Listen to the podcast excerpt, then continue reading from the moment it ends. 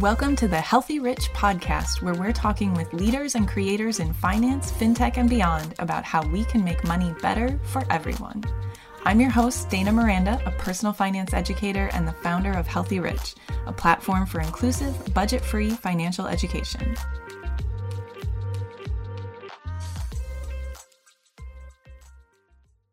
My guest today is Eliza Cussen. Eliza is a powerhouse. I became aware of her since I moved back to Wisconsin a couple years ago uh, because of her comms work in local politics and advocacy groups around here in Madison and where she lives in Green Bay. She's been a wonderful supporter of Healthy Rich and an inspiration for the ways that we talk about money to make sure we're inclusive and sensitive to the needs of the most vulnerable folks in our audience.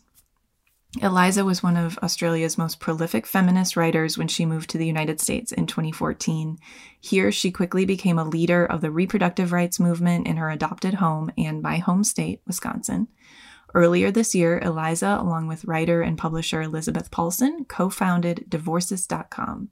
The website is a place for people to set up a gift registry for essential items, services, and cash when leaving a relationship. But more than that, it's a community for those going through one of the most stressful times of their lives. Created by two women who know all too well what kind of support one needs while experiencing separation from a significant other, Divorcist.com is poised to become the one stop shop for every need of the recently uncoupled. Eliza, I'm so happy to have you. Um, thank you for joining us today. It's always great to see your face. And I'm really excited to talk about Divorcist um, and just in general, kind of the big issue of finances during a divorce, which we tend to focus a lot on the emotional and the relationship side of things, but there's so much um, time spent and there's so many consequences um, financially of leaving a relationship. So I'm excited to talk about it, to talk about how Divorcist helps people um, in in that situation. So can you start by um, just kind of explaining? So you talk about Divorcist as a way to crowdfund a divorce. Can you talk about what you mean by that and why do people leaving a, a relationship or a marriage, um, whether it's a breakup or a divorce, need a service like this? Yeah. So divorce is expensive in America. Um, the average cost of a divorce is about $12,000 per couple. Uh, so, you know, that is a massive expense that you tend not to plan for because no one gets married planning on getting divorced. Right. Um, there are ways to keep that cost down, but, you know, as a rule, the more contentious the divorce, um, the more you know children are impacted, the more expensive it is. Uh, so there's that practicality of like lawyer fees, court fees, but also, you know, what you're really doing is dividing one household into two, and you have to think about, you know, the costs of moving, of paying those deposits, of maybe selling a home or finding a rental, and just that kind of um, reverse economy of scale where you're now having two housing pay- payments, two utility bills, all of those things. It really is doubled. There is such an economy of scale when you bring two households together. Um, and so many people uh, prevented from leaving their spouse by those financial practicalities. So, where Divorcist comes in um, is by providing a platform where people can register for the homewares and gifts uh, that they need to really offset the cost of setting up a new house. Um, and making sure that that's a really validating, beautiful, positive experience of making a home that's just yours. And then we have the cash fund, um, which is really a feature you would expect on any wedding or baby registry. And it's just an invitation for people to chip in for those expenses. And that kind of started out as kind of a, an added feature for divorcists. Like, oh, of course, we'll need a cash fund. And then as we went about building the platform, it was really much more about like, oh, this is a revolutionary thing. Like, this is something that can really help people at their most vulnerable. And um, actually, I've spent much of today walking someone through setting up their registry, uh, kind of a, a, friend of a friend of a friend who um, had identified that she is in an abusive relationship, didn't know where to turn. Someone put us in touch. Um, and now we're able to share out a link to her cash fund and really let the divorcist community contribute so that, you know, in the next two weeks, she can hit the button on her safety plan and get to safety. That's with, incredible. With, yeah. with cash in the secret bank account that her husband doesn't know about. Mm-hmm. I'm so, I'm so glad to hear you're yeah. doing that work. Can you talk about the, you mentioned it costs $12,000 on average um, for a divorce. And I, um, I got divorced years ago, young. Um, we didn't have children or assets to split or anything. So we didn't have lawyers' fees or um, really any of the big complicated things. Can you talk about what goes into that $12,000? Um, is it, it, it sounds like that's beyond the legal fees that you might think about. It's that kind of after leaving the relationship step of setting up your new life? Um, that might be beyond my scope a little okay. bit um, as a website founder, but mm-hmm. um, it's yeah. That's Beth's been divorced twice. She's chirping in from the Peanut Gallery. Um, yeah, it's the legal fees are a huge part. Oh of wow! Okay. Um, whether you do um, a traditional divorce with two attorneys or you go for mediation, mm-hmm. um, it's all of those costs um, as well as you know the court fees. None of that is free, and I think a divorce is much like a wedding. You know, I got married for I think twenty five hundred dollars at a municipal park. It was lovely. Um, the biggest expense was like the the food. We it was Wisconsin. We had a brat fry. Um, Wonderful. And I was new, so I didn't. I was new to the country. I didn't know how to pronounce a brat, but now I do. Um, so much like a wedding, your divorce can really swing wildly. It's kind of, um, you know, how much complication you put into it at the start is going to manifest in expenses down the line. Yeah. There are definitely ways you can do it more cost effectively. And luckily, you know, Divorcist is coming up at a point where we're really seeing a disruption in divorce tech. There are tools coming up to really help people and solve these problems, and we're definitely part of that wave. And I think we're also part of the cultural push to make divorce more accessible. Um, so, the Divorcist Cash Fund is really just one step to try and make sure that you know once you've come to that decision of that decision point of leaving a long dis- a long-term relationship or a marriage that those practical elements don't have to factor into your decision making anymore because we want everyone in a marriage or a relationship to be there because they want to be because it's a source of joy in their life. Um, and not just something that allows them to live the lifestyle they want or you know provide for their families. So we want to really separate the idea of romantic attachment from the practicalities of life that's so fantastic. yeah. Yeah we're, we're actually very romantic very, yes. very sentimental about it. Mm-hmm. we just want everyone to have a good time and be in love. And if their relationship is no longer serving them we want the alternative to be available. And i think that makes marriage and relationships much more meaningful. Absolutely. Um, and so you mentioned that you are working with someone to set up a cash fund who's leaving an abusive relationship, and we know that that um, that finances and financial abuse are something that keeps people in relationships um, that are not safe for them. Um, and you, so I, I, think I read this in a blog post that you wrote um, that Divorcist isn't just for people leaving abusive relationships, but it's designed with their safety in mind. So, can you talk about what you um, what you call designing for the most vulnerable user, and how that affects the platforms for other users. Yeah. Um, to properly explain this, I need to go back in time um, to 2016, where I was working with a group of women um, and to advocate for domestic abuse victims to get a bill passed in Wisconsin called the Safe at Home Act. Um, and we were successful. Governor Walker signed that. It is now in the law. It is now a program available to everyone in Wisconsin. Congratulations um, and, in, and, thank you. 20, yeah, thanks. Uh, I think about 20 other states have this program. So, what this does is if you have been um, a victim of abuse or stalking and you've moved house, it gives you a dummy address. So you can get all your mail, all your utilities, all your Amazon packages delivered to this dummy address.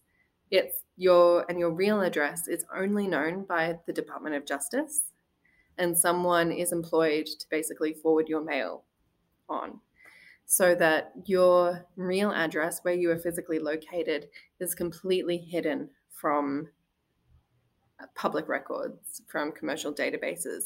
Even police don't have access to where you really live. Um, because we know that police are overrepresented in abuse statistics. So it provides that layer of protection that allows people to move on in safety. So when we started to think about our gift registry for people leaving relationships, that was kind of top in mind. And the challenge for us was how to adapt this piece of legislation into software, right? How can we create code that serves people in the same way? Because um, I'm a big believer that, you know, code is a human thing. Humans write it, we design it. It's not something sterile. Um, and so we are really able to make sure that the nuts and bolts of our software reflects our values and serves our customers in this really unique way. So, what that looks like in practice is when you buy a gift for a friend on Divorcist Registry or contribute to their cash fund, you never see their shipping address. All of that is completely hidden. Um, even if the, the gift registry is visible to the public, um, it's never shown. Um, we were really designing around not a use scenario, but a misuse scenario. And someone using our technology to find someone's location, or even to just intrude and snoop around um, on their gift registry. Yeah. So that was really the the piece of the puzzle that had to be in place before we could launch. Mm. And we have an amazing team of female software engineers who were able to do that. Um, and we're just incredibly proud um, of you know the fact that we found these people who understood that need um, and you know really committed to making it happen um, because it was very complex um, piece of engineering to get that in place for something that seems quite simple. It does, yeah. That's interesting to hear how complex it was, and yeah. I'm also happy to hear that you understood the importance of it and the people working on the tech understood the importance mm-hmm. of it um, because that's an easy when you run into barriers like that it's easy to just decide that it's not a priority um, yeah because and we as you said people tend to design for for use um, and i think there mm-hmm. are a mm-hmm. lot of places um, it, this I, I, see this in various systems a lot around um, people who are leaving or have left abusive relationships, um, it, it catches my eye a lot. But I think there are a lot of places in general in our government and financial systems where we could really benefit from designing for the most vulnerable users 1st mm-hmm. um, to yeah. make sure that we're not leaving those loopholes for them to be, you know, further victimized in whatever way that they have been kind of dealing with in their life. Want more from Healthy Rich? On our website, you'll find stories that explore the ways money intersects with our culture and individual lives from writers whose voices you won't hear anywhere else in personal finance media. Soon, we'll launch live virtual classes to offer inclusive, budget free financial education that makes money better for everyone. Be the first to know when we've got something new to offer by signing up for the Healthy Rich newsletter. Head over to healthyrich.co after the episode to join us in this new kind of conversation about money. And now, back to the show. What does that mean for you? Um, I think this is important for anybody kind of building software, building a business, but again, on, on a larger scale in our systems too. Um, keeping that in mind, that vulnerable user, what does that mean for the rest of your users that you made it a priority to design um, for that misuse? I think it gives them peace of mind. Um, and it's not just about this um, address secrecy feature. It's also like we uh, we don't have cookies that track um, your activity across our website. Mm-hmm. Um, so if you go to divorcist.com, you're not going to see an ad for divorcist.com come up. You know, all of those yes. things. Um, it's secure hosting so that it's much less likely for our data to be hacked or um, found by an abuser um, in a nefarious way. Um, and it's, you know, investing in creating software from scratch instead of using um, something out of the box. So it really does come into every single layer uh, we also have um, a new product called the Better Off Box, um, which is a care package you can send to a newly single friend. Um, I love and it's that. just it's so it's this little box of comfort. It is it just brings us so much joy to package them up. Um, and so things like when we create the shipping label for that, we don't write divorcist on it in big letters. We write from Eliza and Beth. Mm. Um, because yes you know, I imagine the person getting that hasn't moved house yet. Um, you don't want to, it's kind of a little bit like outing someone. You don't want to out someone as leaving a relationship. So, with, um, and I think we are probably the only service on the internet when you get like a welcome email from us, it encourages you to unsubscribe. so it has a whole paragraph that's like, is it safe for you to get these emails? Who has access to your email account? Mm-hmm. If you're not ready for this, like unsubscribe, come back later. Like, here's our safety features, here's everything we've thought of. Um, and so that really does come into every element of our business. We are always thinking of how we can make things more secure, mm-hmm. how we can really meet the needs of this unique and highly sensitive group of customers. And I think that's what makes us unique in this it, market. It does, yeah. And it's, I think it's also a great way of educating other users without without explicitly educating them too because just as you're talking about all of these features i'm learning about a lot of things that i probably would never have thought of. Um, and so it's it's helpful to see that communication and certainly doesn't make me think like if i receive that email from you talking about is it safe for you to be subscribed to this email list?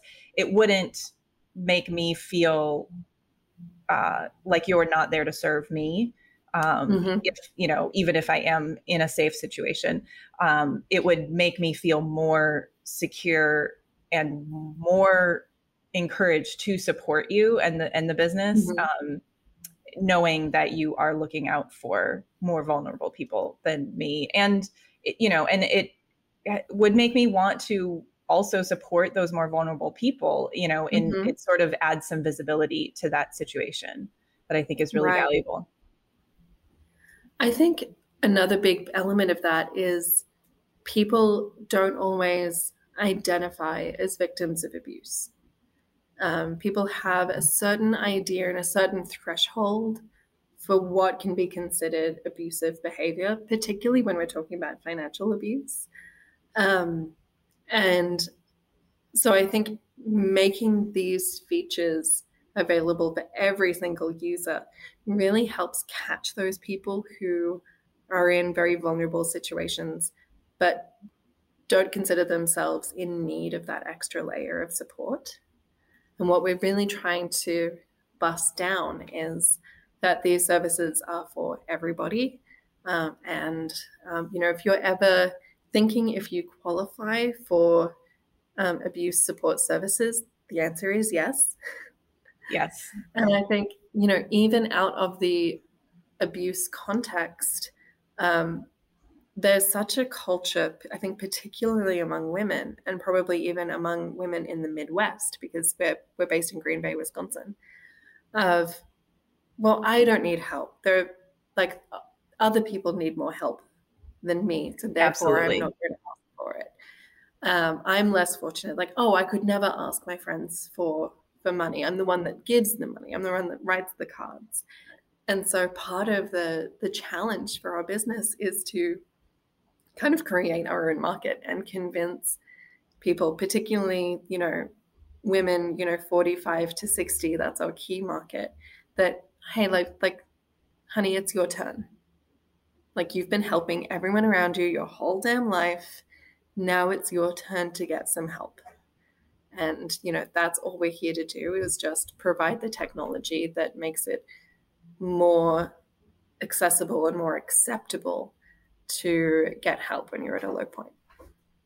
Yeah, absolutely. I completely identify with that being a woman raised in the Midwest um, myself from not far away in Wisconsin. Yeah. So, um, and Divorcist isn't just for women, but it's clear that um, uh, you know, again, you are sort of designing for women first and being there to support women. Mm-hmm. Um, do you see that sort of because of what you just described, that feeling of not feeling like we should ask for help or that we uh, have a right to ask for help can make women more vulnerable coming out of a relationship than men?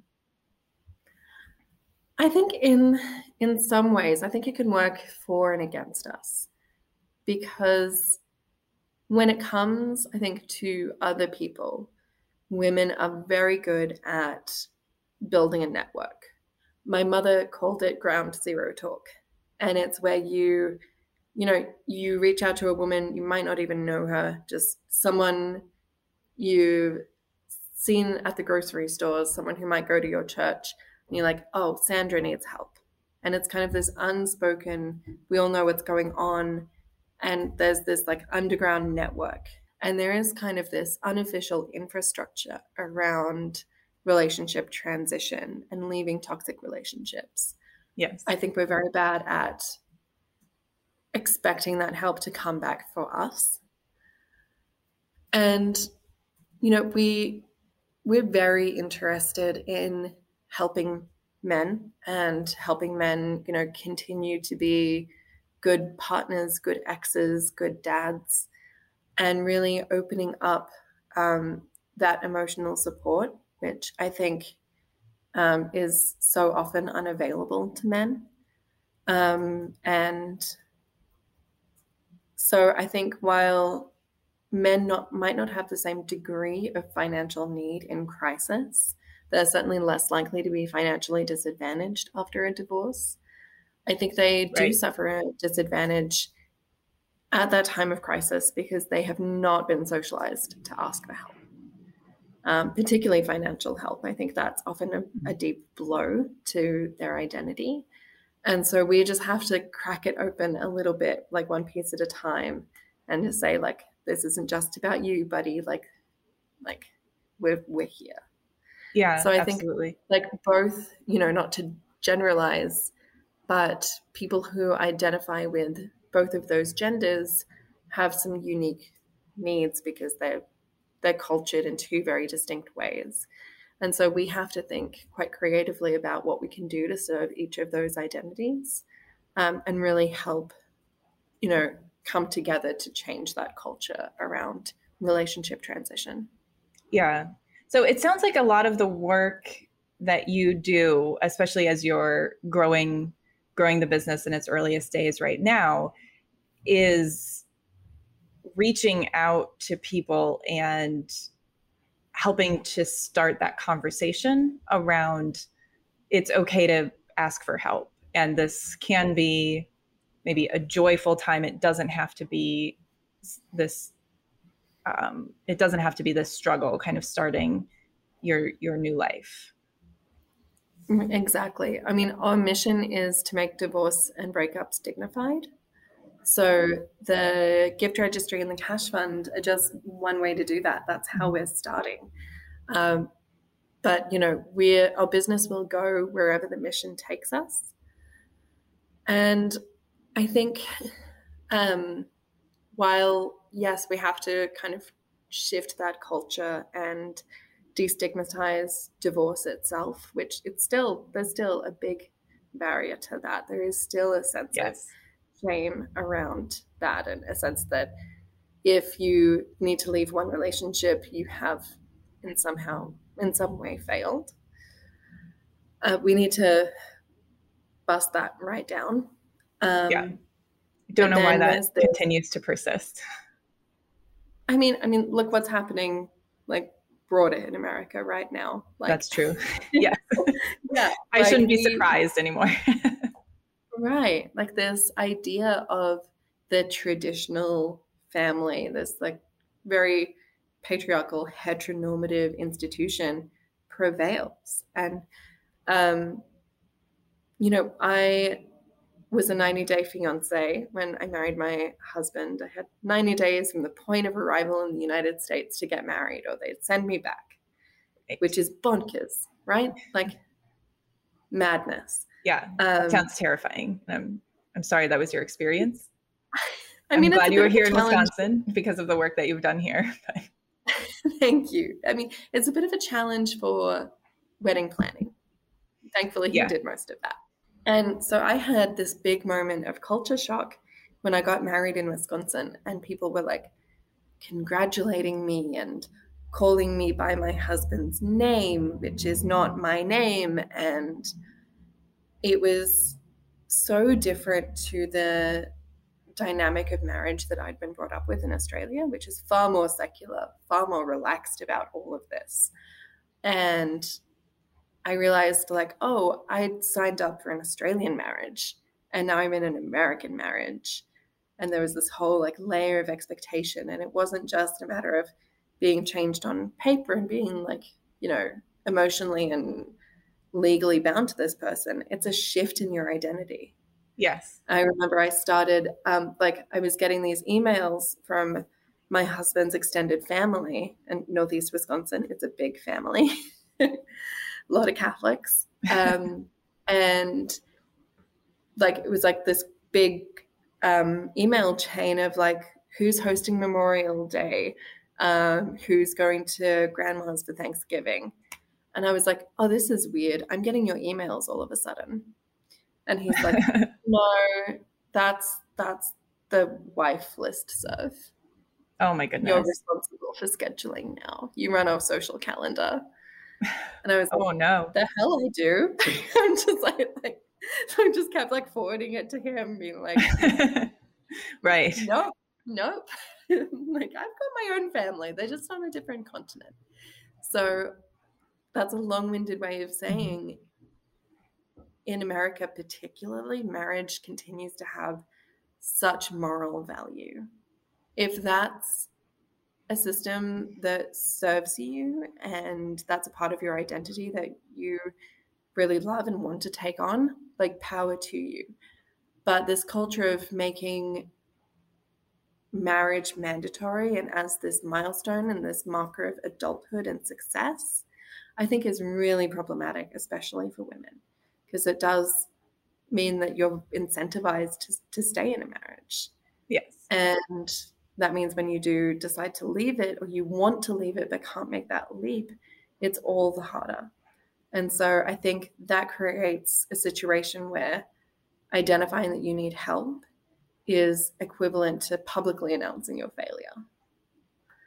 And I think that is I think that is the feeling. And that's on top of the fact that we already feel that way about our finances in general that announcing yes. that we need help financially is perceived at least internally that perceived like we have failed um, and mm-hmm. there might there might be a lot of external pressure too that that makes you feel like you failed in that situation so adding on top of that a the end of a relationship that had so much weight tied to it um, mm-hmm.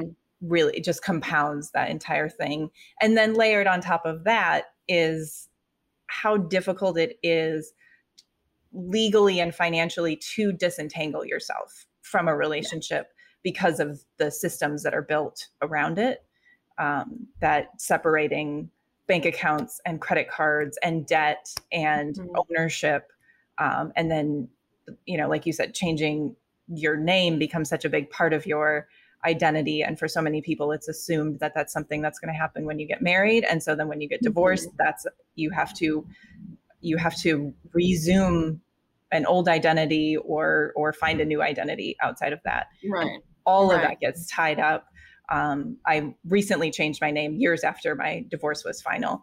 Um, and I had concerns about uh, interacting with clients as a freelancer. So there's, there's, there was so much like shame tied up in that just tied to the work that I do based on, you know, who I am in the world based on this identity that had been tied to my marriage. So there's so many places where um, I'm so happy that you all are doing the work you're doing to sort of bring um, in addition to the emotional support and the community around it to bring the bring finances into this conversation because it's kind of in every piece of it in ways that we sort of ignore or think it's not okay to talk about um, mm-hmm. especially at a, a sort of tumultuous time in someone's life it feels like it would be crass to bring up finances when it's like that is a hundred percent what you're dealing with. you know, everything, right. everything you're right. dealing with is having financial exactly. consequences at this point. And you know, we see people, you know, create their registries, and there's a field um, for a registry description. It's kind of like your your pitch, like why your friends and family should um, buy you a toaster or some new bedding or contribute to the cash fund. And we see people you know, saying like, I just need like a little bit of help. And if I can, you know, reach this goal, then I get to keep the kids in their summer sports programs and like provide some like continuity for them through all of this mess.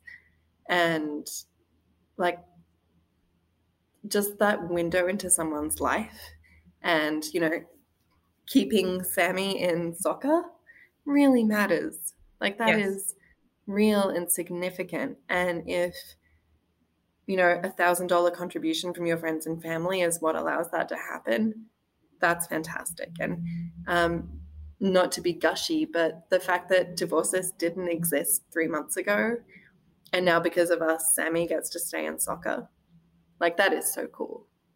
That is just extremely cool. So please be piece- gushy. You you deserve that. that's that's what it is to make something that didn't exist before. That's what it is right. to start a business. So um, yeah, that's why when you bring the kind of values and care that you bring to starting a business, um, you can have that kind of impact. So that's why it's so exciting for me to watch you build this business. I mean, we're trying. yes. yeah. Yeah it's um, you know very much a labor of love. Um, I say that giving birth to my daughter um, like was quicker, but like, like but like Divorcist took like a lot longer to um, to bring into the world. So um, yeah, giving birth might be more painful than starting a business, but starting a business definitely takes longer. And yeah, I mean, what we just hope is that, you know, over time, that Divorcist becomes as ubiquitous as a wedding registry. And that it, you know, that's when we know that we've done our job in normalizing breakups and divorce, normalizing kind of breaking down this, these systems that keep people um, unhappy, which is yeah, ultimately what we're trying to do. Yeah, absolutely. Well, I'm I'm there behind you um, the, the whole way because I love this, um, and I hope that I feel like that, like Divorcist and healthy rich are just like two corners of of the same thing, trying to shift the the way we we take on like these these burdens. Exactly. Yeah. So I think that we'll have a lot of listeners who are also behind you and and be very excited to um, check out Divorcist and share it with anyone they know um, going through um, ending a relationship because we all know somebody in that situation. So, right. Um, and so, can you um, just to wrap up? Can you let us know what should we do? Um, what can we do to be supportive to friends or family member or or anyone in our community um, who is going through a divorce or breakup to help break up that stigma, to just offer them what they need, um, especially if they are someone who's not asking for it yet or doesn't know how to ask for it. What can we do? Um, I think sending them the link to divorcist.com a really good start. Step one, um, yes.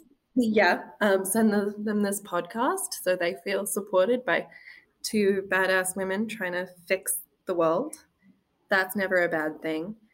Um, send them a better off box um, so that they get a really beautiful curated gift to make them feel special and loved. Um, but I think, you know, also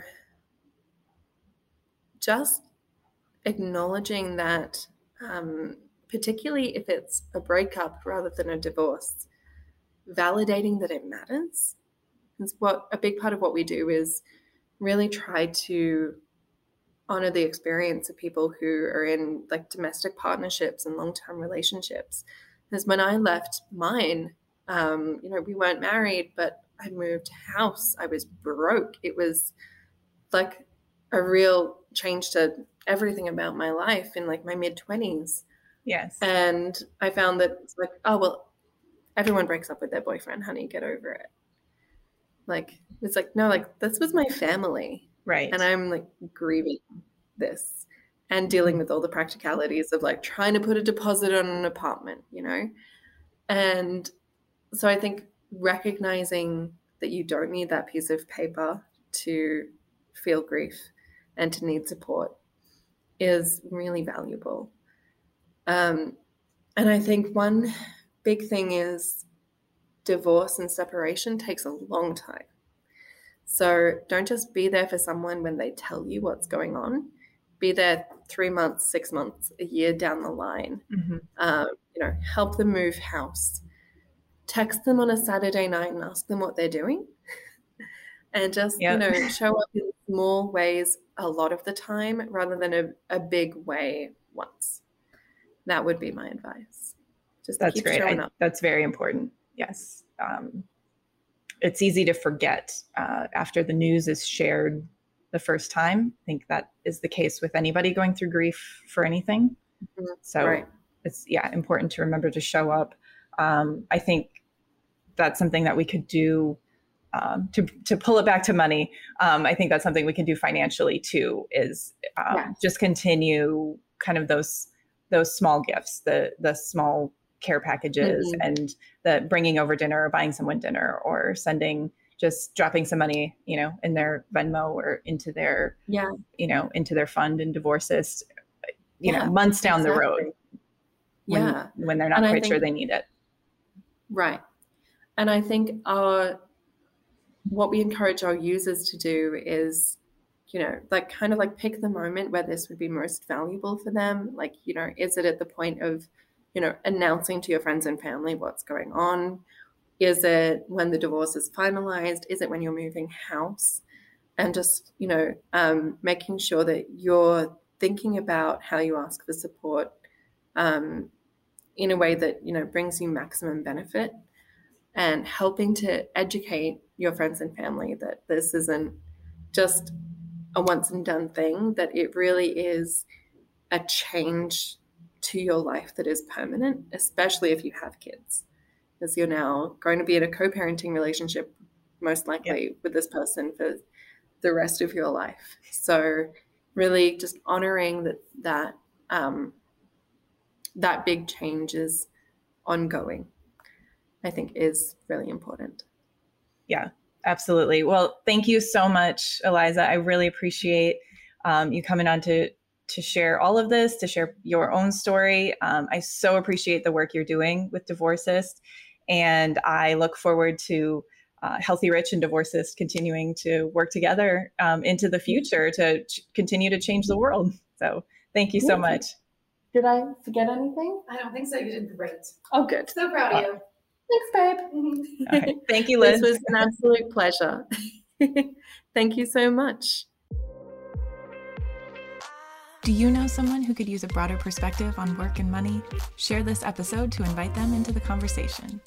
Head to healthyrich.co for more information from today's episode, and while you're there, sign up for the Healthy Rich newsletter to be the first to know when we drop something new. And remember our motto work should be fun and money should be easy. Thank you for being part of our quest to make money better for everyone.